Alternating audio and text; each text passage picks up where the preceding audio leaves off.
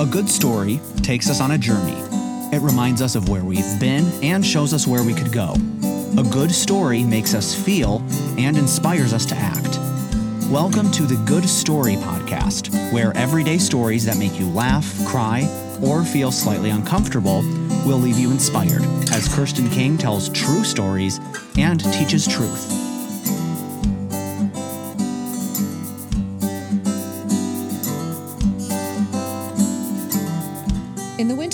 97, I went a little crazy.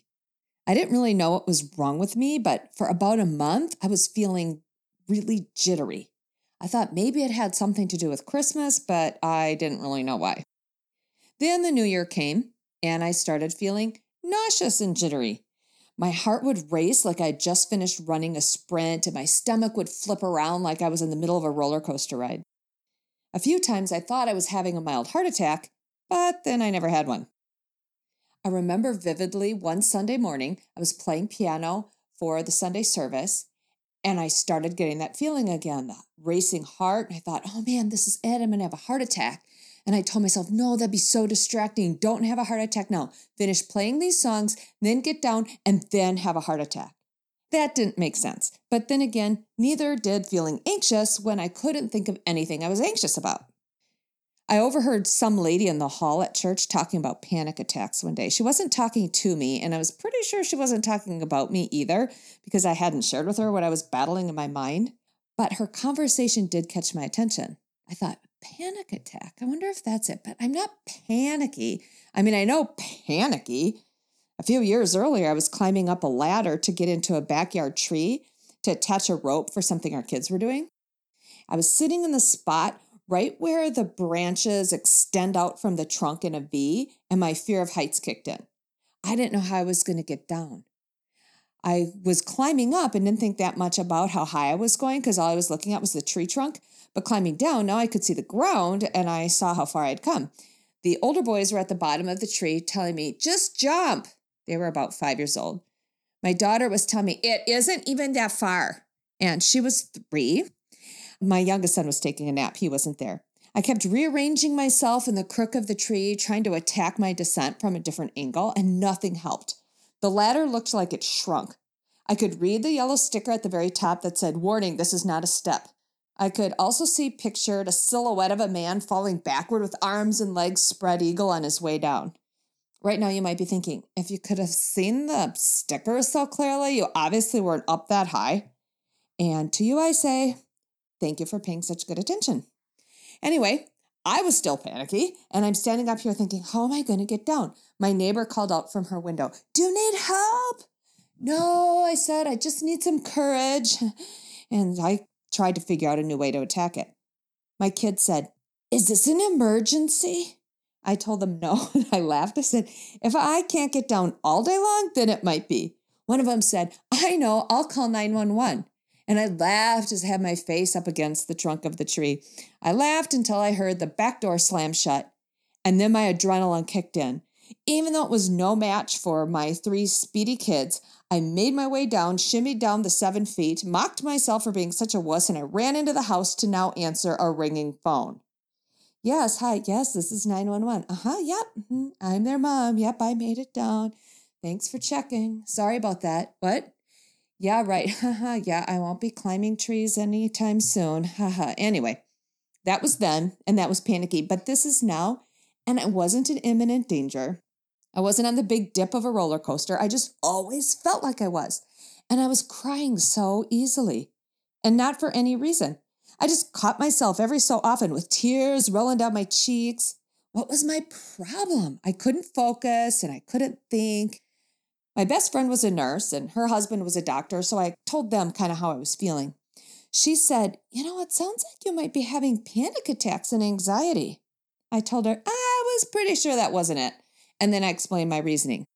But it did get me thinking, certainly thinking enough to contact a woman that I had heard give a testimony once about her depression and how she kind of had worked through that.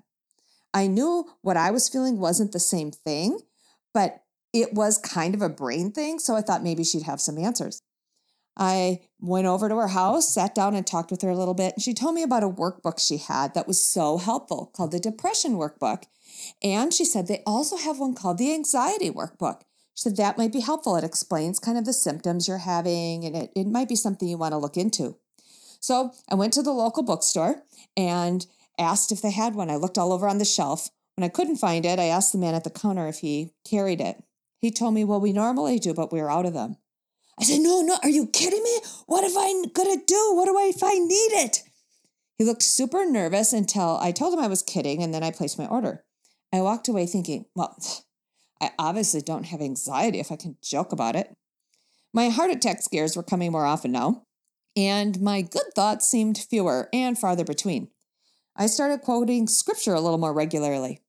We lived in a house that was built in 1900 and had this big staircase as you walk in, and you'd go up the stairs, then you'd go down the hall on the second floor, and then you'd go down a narrow flight of stairs, and it put you out in kind of like this back enclosed porch, and would enter into the kitchen.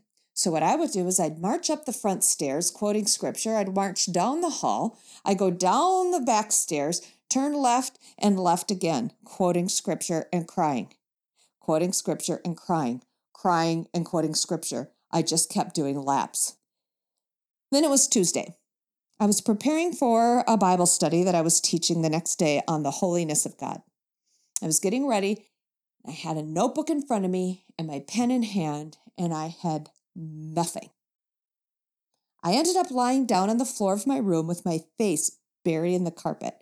The carpet was getting soaked with tears and snot, and my heart was racing, and I was crying out to the Lord again and again Help me, please help me. These ladies need to hear from you, and I have nothing. Please, Lord, give me words from your word.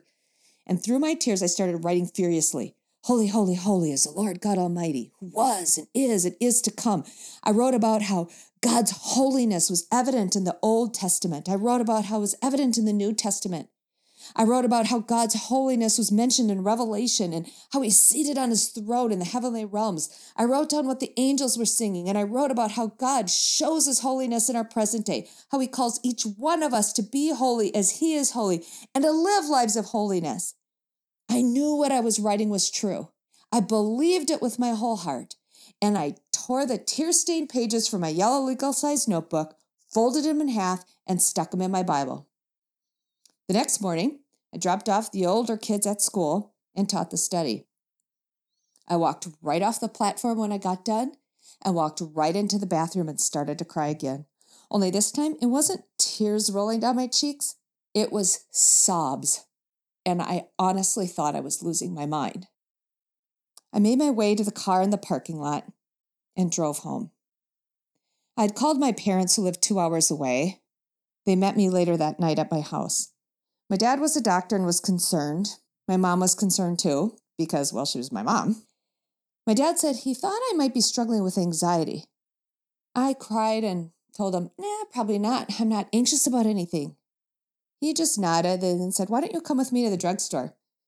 We got there and he wrote me a prescription for a medication that he said I should take as needed. I just said, Well, I won't take that because I don't need it. I was afraid I'd become addicted. I didn't want to feel fuzzy. I felt like I shouldn't need it. I felt like a failure as a Christian. I quoted Philippians 4 8. Don't be anxious about anything, but in everything, with prayer and petition, with thanksgiving for crying out loud, present your requests to God. I said that up my front steps, through my hall, and down my back steps too. I then quoted Psalm 23 and passages from Revelation, and I quoted as many things as I could until I couldn't quote anything anymore. The next evening, we had to go to a party to welcome the new pastor to our church. We were supposed to go and play games, and bring the fun.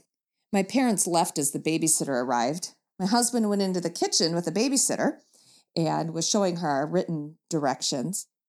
While he was doing that, I was taking a pill, standing in the middle of my driveway with my dad handing me a glass of water, saying, I'm not leaving until you take this and you need to take this. So I did. Wasn't long after that, all of a sudden I thought, you know what? Keep in mind, I'm not endorsed by any pharmaceutical company, but as my parents drove away for the first time in quite a while, it was like my brain was running on a track. Instead of doing stunts at an air show. We made it to the party. We came back home. I think I was smiling and I think I was saying socially appropriate things. The next day, I got up and I prayed. I told the Lord that I needed healing and I didn't know exactly what that would look like. I told him, okay, I'm fine having anxiety if this is a good plan of his, but I needed to know how to handle it. I put one of my newly acquired pills in my pocket. I told my youngest son we'd go to Arby's for lunch. We go there once a week and we would do reading lessons. I bought a bunch of books that were at his reading level. He was almost five, and I'd hide them in their fake trees decorations. And we'd sit, we'd have our sandwich and our curly fries. And then I'd say, Hey, Tim, you should see if there's a book over there. And he'd go and look and he'd be surprised every single time that there was this really new book. So I told him we were going to do that that day. So as we're standing in Arby's waiting in line for lunch, I looked at him and I said, Tim, what do you think? Think that maybe we should just get our food to go and head home? He looked up at me and said, No, and laughed like I had just told him a joke. As I looked into his sweet, clear blue eyes, I thanked the Lord for this boy, this four year old who I knew he was going to use to get me out of my house and out of my bed. We ate our sandwiches. He discovered his book. He crawled up onto my lap to read. A man walked by and said to my son, You're pretty lucky to have a mom teach you how to read. And he walked away. That man was pretty mistaken right there, though, because I knew with everything I was that I was the one who was blessed to have this little boy to cling to, as I also was learning how in a new way to cling to my Heavenly Father. The months of January and February continued in this way. Eventually, I did get that anxiety notebook that I'd ordered and I read about my symptoms. I found out why it really felt like I was having a heart attack when I really wasn't. I embraced the fact that I was struggling with anxiety. I told my kids what was going on in my head. Each day, I forced myself to leave my house. I shared my struggle with friends. I shared my struggle with family. I asked people to pray for me. I walked around with a pill to take in my pocket in case I needed it. I had a prayer on my lips and a passage in my heart. Seriously, all three of those things that pill, of prayer, and a passage. There were passages in scripture that were so meaningful to me at that time. Psalm 94 19. When anxiety was great within me, your consolation brought joy to my soul. Let me read that one more time. It says, When anxiety was great within me, your consolation brought joy to my soul. And here's what I knew anxiety was always great within me. And here's what I clung to that promise that God's consolation was going to bring joy to my soul. I was understanding on a deeper level how God could bring consolation and comfort to the very deepest parts of me. I gained a greater appreciation for the Holy Spirit's power and presence in my life. I understood what John meant in John 16 when he called the Holy Spirit the Comforter. I looped a song that talked about how sometimes God calms a storm and sometimes he lets the storm rage and calms the child instead. I remember in March, I was attending an all staff meeting at our church. Our new pastor asked us to go around and share with the group how we describe our relationship with the Lord. When it was my turn, I said, I felt like I was hanging on by a thread and was desperately clinging to him. And then I corrected it. I said, No, actually, I feel like I'm hanging on by a thread, desperately clinging to him while dangling over a cliff and that I knew my grip would not be strong enough to hold on, but I was trusting in His that was strong enough to hold me. I explained I was learning what John 15 said when it said the branches were clinging to the vine and then they couldn't do anything without Him. I shared this and then I went into the bathroom and cried. Eventually, I was able to go a few days without crying. I found myself taking the pill out of my pocket at night and setting it on my dresser and putting the same one in my pocket the next day few times I forgot it altogether. As the winter months came to a close, I started thinking more clearly. Actually, I was thinking more clearly than I ever had. I understood on a deeper level what Paul meant when he wrote to the church at Corinth in chapter 12, verses 9 to 10, and he said, My grace is sufficient for you, for my power is made perfect in weakness. Therefore, I will boast all the more gladly about my weaknesses, so that Christ's power may rest on me.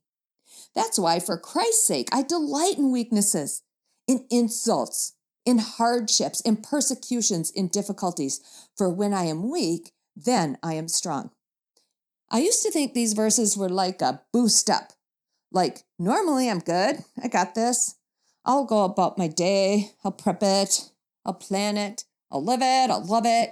All of a sudden, I sound like I'm playing that game, Bop It. Prep it, plan it, live it, love it. Anyway, I, I felt like I, I have this under control. I'll go about my day. And if I ever thought, you know, oh, things are getting a little bit difficult right now, this is feeling a little bit hard, God's grace would kick in and bring me up to the level of my strengths. And I'd go, oh, yeah, thanks, God. Thanks for helping me in that weakness. But I now understood these verses in a new light and myself way more clearly. My whole me was a weakness, not in a pathetic, oh, feel sorry for me, I'm super bad at everything sort of way, but in a apart from me, you can do nothing, John 15 sort of way. All I bring to the table is my sin and brokenness. I bring need and I bring hurt. And what I receive is forgiveness and healing and all I need for all I need. God's power is perfect in our weakness. And so, as that winter came to a close and the buds began to appear on the trees and the smell of spring came out in the air, I told the Lord to please remind me of this always. And if I ever once again thought I had a strength apart from Him to bring me back to the place where my face was planted in that wet, soggy carpet and I lay prostrate before Him, saying, Holy, holy, holy.